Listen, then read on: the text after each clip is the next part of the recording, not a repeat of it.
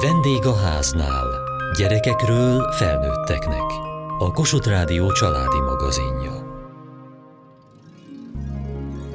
Szeretek túrázni. Az egyik legjobb túra Pénzesgyörnél a Bakonyban. A patak is tetszik, ami ott van. Meg a Judit forrás se rossz. Elég jó átkelők lehetnek ott, ami nem igazi híd, mert ott nem volt igazi híd.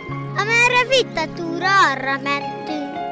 Botokat szerezünk, és azt túrabotnak használjuk. De aztán hagyjuk az autónál, mert az a szabály. Jártunk olyan helyen is, ahol nagyon sok medvehagyma volt, és volt egy medvehagyma rétig. Szedtünk ott, de az szerencse, hogy nincsen gyöngyvirág. És valahány tizedet, vagy mennyit megeszel a gyöngyvirágból, már attól is meg tudsz halni. Igen, és hogyha sok ideig piknikezel, akkor kullancs megy beléd, mert akkor észrevesznek. Elég jó volt a szilónalaknál. Igen. Eleje volt. Igen, és onnan nagyon szép kilátás van. Az imént hallott potyautasokkal a Kéken családi túracsoporttal már többször beszélgettünk a műsorban arról, hogy milyen töbletet ad a szülő-gyerek kapcsolathoz és az iskolai, óvodai, szülői, munkahelyi közösségek fejlődéséhez a természet, az erdő, a hegyek terepe. Most saját magunkon is megtapasztaltuk ezt a jótékony hatást. Április elején a vendégháznál stábja elindult Sojmára a Jegenye völgybe. Rogoszki Zoltán túravezetőt kértük meg, hogy különféle feladatokkal segítsen abban, hogyan kapcsolódjunk a természethez.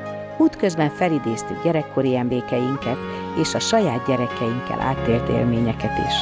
Alig hagytuk el a házakat, amikor a fejünk felett körözni kezdett egy egerészőjv. Barbi, te azt hitted, hogy vércse. Miből gondoltad? Egyrészt a rádióban emlékszem még, volt egy vércsepár, és akkor mesélt róla még Zsoldos Árpád. Arra lettünk figyelmesek, hogy mindig ott vannak a tetemek, mindenféle csúnyaság, és akkor kiderült, hogy bizony ott lakik fészkel évek óta egy vörös vércsepár, mert hogy a környéken sok mindent talál magának. És hogy néz ki a vércse? Vöröses, meg pötty is van rajta, meg rozsdabarna, nem túl nagy, tehát a bagolynál kisebb. Így van? Tehát hogy lehet megkülönböztetni az egerészőjvet a vércsétől? Egyrészt a mozgása más, nagy kiterjesztett szárnyakkal fölfelé köröz. Ott jellegzetes mozgás a szitálás, amikor egy helyben, mint a helikopter, verdes a szárnyaival, és onnan nem túl nagy magasságból lesi az áldozatait, sáskákat, kisebb egereket. Az egerészőv pedig nagy magasságokba igyekszik ezeken a termiknek nevezett meleg áramlatokon, és onnan keres magának táplálékot, dögöt is eszik, meg azért egerészni is szokott. Amikor mi megyünk az autópályán, akkor a gyerekeknek mindig azt mondom, hogy tuti egerészőév, akik ott csücsülnek a kerítések oldalain. Itt van két lehetőség. Az egyik az, hogy tényleg egerészőv, a másik, hogy vannak téli madárvendégeink is, amelyek között a gatyás őv nagyon hasonlít az egerészővre, egy kicsit testesebb. Őv, őv, nagyot nem tévedtél, Barbie. Igen, ebben nem. Én most olyan dolgokkal készültem, ami egy picit ráirányítja a figyelmet magunkra is, meg a körülöttünk lévő természetre is. Hoztam magammal kártyákat, amiket kiraknék itt a fűre. Az lesz a kérésem, hogy választhatok belőle egy olyat, ami valamilyen természettel kapcsolatos élményetekre emlékeztet. Hát ez van vagy 30 kártya, na minnyáján alaposan körbenézünk. Van itt gitár, van itt egy tenyérben növény, hal, róka. Hova lett a csillagos ég? A csillagos ég, valaki már lecsapott rá, de Edith keresi. Klári lemondott róla. Láttok valami magas sziklát? Klárival egyre jár az Igen, egyre jár az agyatok. Tábortűz, pad, egy lepkeháló, vízesés, felhő, sátor, denevér, béka is van. Klári kezdi. Én egy zsönkházat, meg egy utat választottam. A nyáron voltunk túrázni, testvéreimmel, meg a párommal, és bivakoltunk egy kilátónak a tetején. Mit jelent a bivakolás? Találsz egy helyet, ahova felállítod a függőágyadat, vagy a polifomodat, és ott alszol. Gabi? Én választottam egy sátrat, meg egy nádas tó részletet. A sátor az nagyon emlékezetes, a Börzsönyben, a magas taxi turistaház melletti erdőben aludtunk sátorban, még nagyon régen, egyetemista koromban, és hajnalban arra ébredtünk, hogy nagy csörtetés van a sátor körül. Kinéztünk, hát kicsit szürkült, és vaddisznók. Minden esetre mi ott szépen csöndben voltunk, meglapultunk, nem zavartuk meg őket, és elmentek. A másik pedig Velencei tavon voltam egyszer madár megfigyelésen a Dínyési Madár Megfigyelő Központnál, és akkor csónakkal bementünk a nádasba, és ott rengeteg madarat láttam, és hajnalba mentünk, ugye. Nagyon nagy élmény volt mind a kettő. Judit, van itt egy kis palánta. Egy-két éve próbálkozunk a gyerekekkel ültetni, és legutóbb paradicsommal próbálkoztunk, teljes sikertelenség. Volt három darab paradicsomunk, mondta férjem, hogy szerinte főzzük be. Középiskolás koromban többször voltam zarándok túrákon, és ott nagyon gyakran Szentmise volt a hegytetőn, gitáros, és az, ahogy az ég meg a föld összeér, az nekem egy különleges élmény. És akkor hoztam még egy mikrofont, mert hogy én már többször készítettem interjút kirándulás közben, legutóbb is, például a potyautasokkal, a kéken tagjaival, na, az is egy élmény. Ősvényen egyensúlyozni és közben tartani a mikrofont, ezt majd most megtapasztalod. Barbie? Én csipkebogyót választottam. Ha kirándulunk, akkor som, galagonya, kökény, csipkebogyót, akkor mindig van egy kis kosár, kis táska, és akkor abba gyűjtjük és hazavisszük, mert hogy a házunk előtt a nagy forgalmas Budapesten van egy hatalmas csipkebogyó bokor, ahol többet terem, mint valaha bárhol találkoztam volna vele, és akkor reggel, de inkább délután az a program, hogy álljunk meg a csipkebogyó bokornál, és akkor ott csemegézünk. Edith? A denevéres képet választottam, ugyanis én az állatkertbe rengeteget ültem a denevérházban Zsófi lányommal, mert ez volt a kedvenc állata. Azért, mert ő az egyetlen emlős, aki tud repülni. Az első képem az pedig ez, amikor én egy ilyen csillagos égboltot átéltem, az a földközi tenger egyik pontja volt, ahol semmi nem látszott, tehát egy napi földre volt az első száraz föld, és az a hat határtalanság, és hogy az univerzum fölöttünk egy búraként, csillagos égként ránk borult, hát azt hiszem ez az egyik legnagyobb élményem a természetben. Zoli?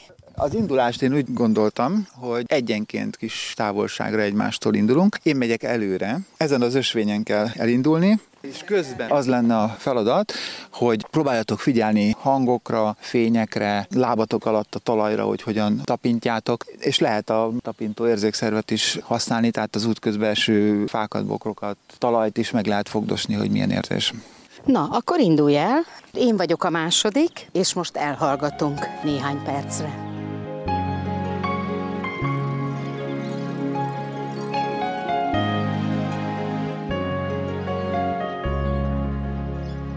Én megérkeztem, miért itt álltál meg, Zoli?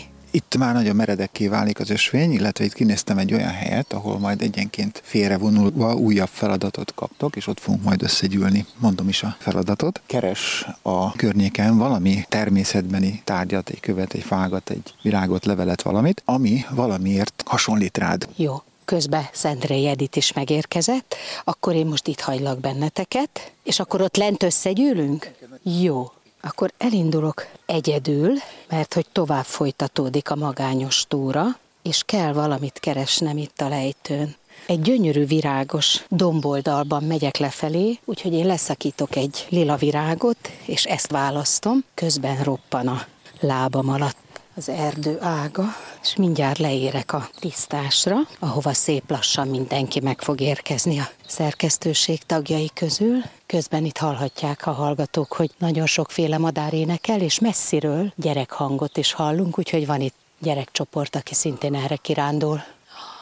Hú, Gabi közelít egy óriási nagy faággal. Na és a végén megérkezett Zoli és Judit is. Ez egy nagyon rövid séta volt. Mire használtátok ezt a kis időt? Én nem igazán tudtam ennyi idő alatt elmélyülni, viszont ibolyákat láttam útközben, és azok gyönyörűek voltak, úgyhogy az nekem nagyon tetszett. Judit? Végigfuttattam a teendőket. Gabi? Én az illatokra figyeltem, a korhat fa, meg a nedves avar illata, és mintha medvehagyma lett volna, olyan illatot éreztem, de látni nem láttam. Barbie? Rendkívül érdekes felismerésem volt, hogy nekem ez teljesen új, hogy én egyedül vagyok a természetben. Te egy három gyerekes anyuka vagy, ritkán vagy egyedül. Nem csak azért, vagy ha vagyok, akkor fut a férjem a másik oldalon, és mégis gondolunk egymásra, és valami podcastet közben hallgatok, hogy biztos hasznosuljon az az időszak. Az, hogy egyedül vagyok egy ennyire rövid szakaszon, bennem elképesztő dolgokat nyitott meg, és hogy milyen érdekes az, hogy az, amikor az ember el szeretne mélyedni, akkor nyúl rögtön a kütyűhöz. Valami hasonló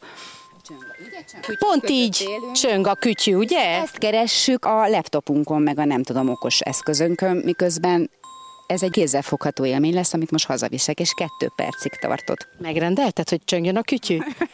Nem. Edith, te mire gondoltál az úton? Én megsimogattam azt a nagyon furcsa fenyőt, aminek sejmesen puha, hatalmas tüskéi voltak. Én minden fenyőt, ha lehet, megsimogatok. Annyi csillogás és fényárnyék, nagyon szép volt. És Klári? Nekem a színek tetszettek a legjobban. Lilák, zöldek, fehérek, sárgák, annyira gyönyörű volt. Meg sokféle madarat lehetett hallani, azokat számolgattam. Például harkály kopogást, lehetett az ő évnek a víjogását hallani, énekesrigó, vannak cinegék. Én mindig úgy vágytam volna arra, hogy valakivel gyerekkoromban járjam a természetet, és megtanítson mindenre, arra, hogy milyen madár hogy repül, hogy melyiknek milyen hangja van. Nagyon jó lehet a te gyerekeidnek. Egy kislányom van, igen, és neki azt gondolom, hogy nagyon jó. Ezek virágszírmok, amik hullanak. Klári felfedezte, hogy olyan, mintha havazna, mert hogy fehér dolgok esnek az égből, de hogy ezek csak virágszírmok. Mindenki hozott valamit, vagy virtuálisan, vagy effektíve. Klári, te virtuális dolgot hoztál. Igen, én nem téptem le, én egy odvas kertikét hoztam, ez a lila meg a fehér színű virágok, abból is a fehéret. Én most esküvőre készülök, a fehér az nagy szerelemszín lett most, és egyébként van egy gyerekkori történetem is hozzá, mi nagyon sokat kirándultunk gyerekként, és én az odvas kertikét nem értettem, hogy miért hívják odvas kertikének, ennek sem értelme nincsen, ezért kedves ortikának neveztem el, és én egy ilyet hoztam belőle. Én ugyanennek a virágnak a lila változatát téptem le. Nagyon nagy bűnt követtem el, Zoli? A természet egy nagyon gazdaságosan pazarló rendszer, rengeteg minden keletkezik, és ebből rengeteg minden pusztul el. A lényeg az, hogy amik elpusztulnak, és amit keletkeznek, ezek olyan arányban legyenek egymással, hogy a folyamatosság az ne sérüljön. Tehát egy-egy ilyen letépett virág megbocsátható, ugyanakkor érdemes arra figyelni, hogy hogyan tesz kárt az ember a természetben, mert vannak olyan növények is, amik viszont ritkábbak, védettek. Hát, hogyha nem láttam volna több tízezret, akkor biztos, hogy nem szakítom le, úgyhogy ez megnyugtat. Edith, te mit hoztál? Jobb hiány hoztam ezt a barkát. Ez egy száraz barka, és oda teszed a füledbe, mint egy fülbevaló. Ez már nem természetkárosítás, ugye Zoli? Valószínűleg ez már kiengedte a virágport, ami benne volt, visszakerül a nagy körforgásba. Barbie, te is valami virtuálisat hoztál? Én meg a szabadon szárnyaló és gyönyörűen énekelő és egymástól harsogó madárkákat hoztam. Köszönjük, mert jó sok van belőle, tele volt vele a puttonyod, Judit. Nekem van egy kis mohás fakérgem, jó tapogatni, kis finom. Gabi? Ez egy íves fa, és a fűben nem láttam egyébként, hogy mekkora, csak föl emeltem, és akkor láttam, hogy hűha, ez milyen hatalmas. És egyébként arra emlékeztetett, amikor a gyerekeim az erdőben ugyanezt csinálják, hogy keresnek valami botot, amire majd rátámaszkodnak. Nagyon szeretik, és hozzák haza, és úgy kell meggyőzni őket arról, hogy ezt hagyjátok majd itt a végén az erdőben. Azt gondolnám, hogy a természet ilyen meglepetéseket okoz az embernek, nem Zoli, mint amilyet most a Gabinak okozott. Igen, hát szokott meglepetéseket. Még neked is? Igen, én is mindig találok új dolgokat, meg vannak visszatérőek is. Nekem például visszatérő élmény az a sárga virág, jól emlékszem, hogy az ehető? Igen, az a saláta boglárka, és a fényes levele az lehető. Szeretnétek most is kóstolgatni ezt? Azt? Edith már is talált valamit. Na ez mi, Zoli? Piros árva csalán. Aki meg szeretné kóstolni ezt a salátaboglárkát, Pont úgy néz ki, mint az ibolya levele. Ebből salátát lehet készíteni tényleg? Mi kirándulásokon majonészt vittünk direkt, ezért szedtünk egy csomót, és akkor jól összekevertük, és a szendvicsekhez lehet habzsolni. Mi van, hogyha valami mérgezőt kapok be véletlenül? Kimegyek az erdőbe, és látok ilyen sárga boglárkához hasonló sárga virágot, azért ne kezdjem el enni a levelét, ugye? Jól meg kell tudni ismerni ahhoz, hogy az ember megegye, mert hogy vannak mérgező dolgok is. Az ibolya levele? Én nem enném. Jó. Na, visszatértünk az ösvényre, és akkor megyünk tovább egy patakhoz. Most lefelé megy az út. Milyen fák ezek, amik kidőltek, Zoli? Talán juhar, ott följebb akác volt. A kidőlt fa, a holt fa az erdőben mindig érték, mert egy csomó élőlénynek ad otthont. A bogarak lárváinak elsősorban, különböző farontó gombáknak és egyebeknek, és aztán ezeken meg más élőlények, madarak táplálkoznak. Közben leérkeztünk a patakhoz, Klári már kezet mosott. Nagyon finom hideg. Finom hideg a víz, nulla fokos? Szerintem melegebb. Mi a patak neve? Paprikás patak. Jegenye völgynek hívják a völgyet, és paprikás pataknak a benne lévő. Tehát te nagyon készültél. Nem, én csak jártam már itt korábban. Azért jöttem ide, mert vízre vágytatok, és egy érdekes kísérletre szeretnélek hívni benneteket, hogy mindenki legugol vagy odaáll a patak partján, próbáljátok ráhangolódni arra, hogy vajon ebből a csobogásból mi szűrődik ki. Na hát akkor szétszéledünk, mindenki keres magának valami nyugodt helyet. Ha eleget hallgatóztunk, akkor visszajövünk, ez a feladat.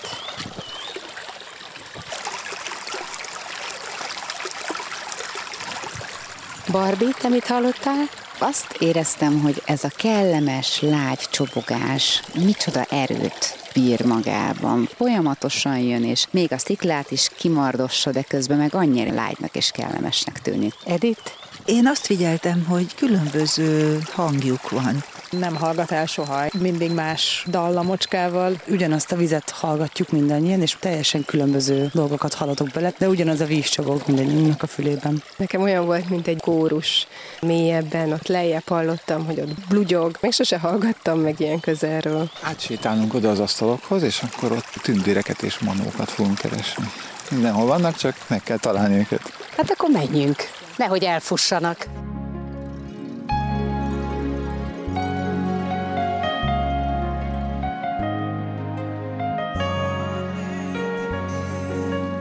Hoztam nektek különböző bogár ábrákat, keressetek olyan helyeket, ahol ezek a bogarak jól éreznék magukat, ahhoz, hogy beleolvadjanak a környezetükbe, a színes ceruzákkal ki fogjátok tudni úgy színezni, hogy szinte észrevehetetlen legyen. A minden tudó hátizsákból előjönnek a bogarak. A lényeg az, hogy ahova helyezed, ott a lehető legkevésbé legyen észrevehető, hogy beleolvadjon abba a környezetbe. Tehát akkor jobb, ha előbb megkeressük, hogy hova Így tesszük. Van. Így van, előbb a háttér. És amíg ezt csináljátok, addig én előkészítek a kötéllel egy olyan helyet, ahova csak titkosan fogunk tudni eljutni majd. Megpróbáljuk megkeresni előbb a helyet, utána pedig megrajzoljuk, kiszínezzük a bogarat, vagy a tündért, vagy a manót.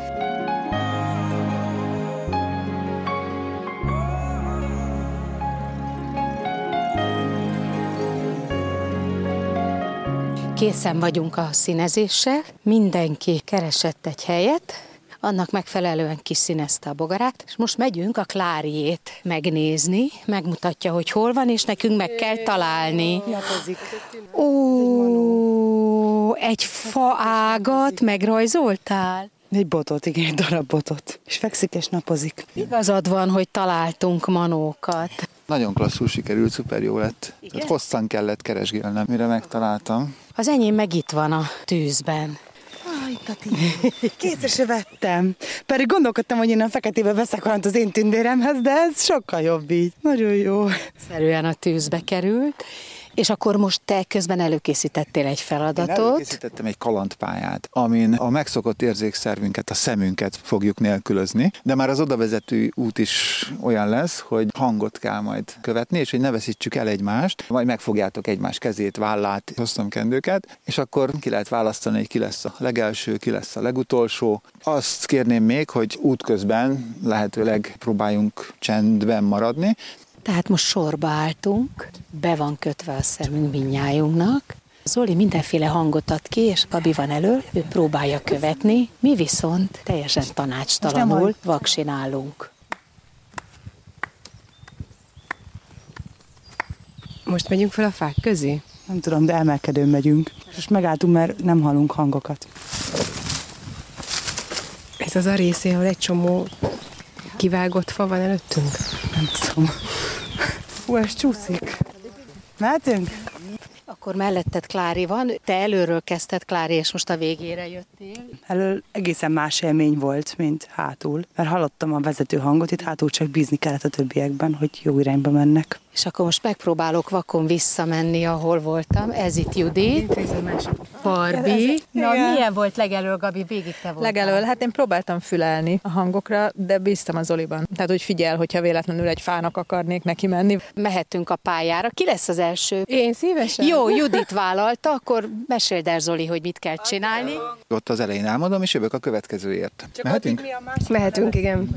Kötélet fogok a kezedbe adni, és ez fog végigvezetni. Tehát ha nem hagyod el a kötelet, akkor meg leszel, de ha bármi gond van, akkor szólsz. És mi lesz a végén? A végén vége lesz a kötélnek. Elértél a végére, akkor leveheted a kendőt, és szép csendben figyelheted, hogy a többiek hogyan teljesítik a távot. Tehát akkor erre felé megyek, amerre indultam? És, Aha, és jó. figyelj arra, tapogass ki az. És milyen hosszú az út? 20-40 méter. Ah, oké, okay, rendben, jó. Oké, okay, akkor jó utat.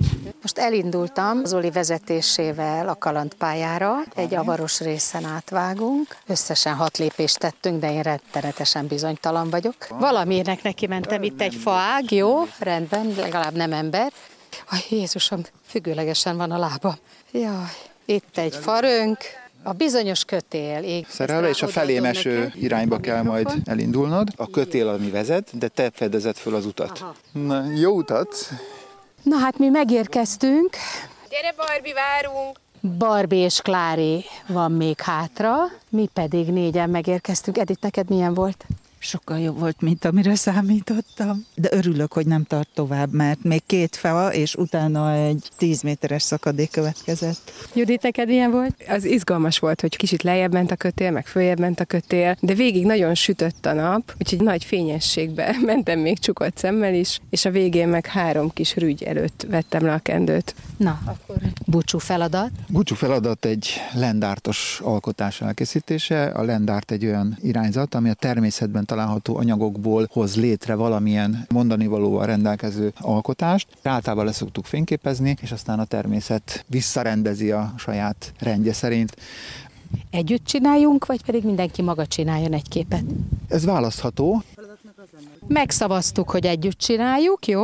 Na akkor mi most megbeszéljük, hogy mi legyen az a közös alkotás, amit együtt fogunk csinálni, ezzel búcsúzunk az erdőtől, és búcsúzunk a kirándulástól. Hangmérnökünk itt a helyszínen Bredák József volt, és a vendég a háznál tavaszi kirándulás műsorát hallották. Kövessék műsorunkat podcaston, vagy keressék adásainkat a mediaclick.hu internetes oldalon. Várjuk leveleiket a vendégháznál kukac mtva.hu e-mail címen. Műsorunk témáiról a Kossuth Rádió Facebook oldalán is olvashatnak. Elhangzott a vendégháznál. Közreműködött Belényi Barbara, Diós Judit, Geri Klára, Hegyesi Gabriella, Mohácsi Edit, Szendrei Edit, szerkesztette Mohácsi Edit. A gyártásvezető Mali Andrea, a felelős szerkesztő Hegyesi Gabriella.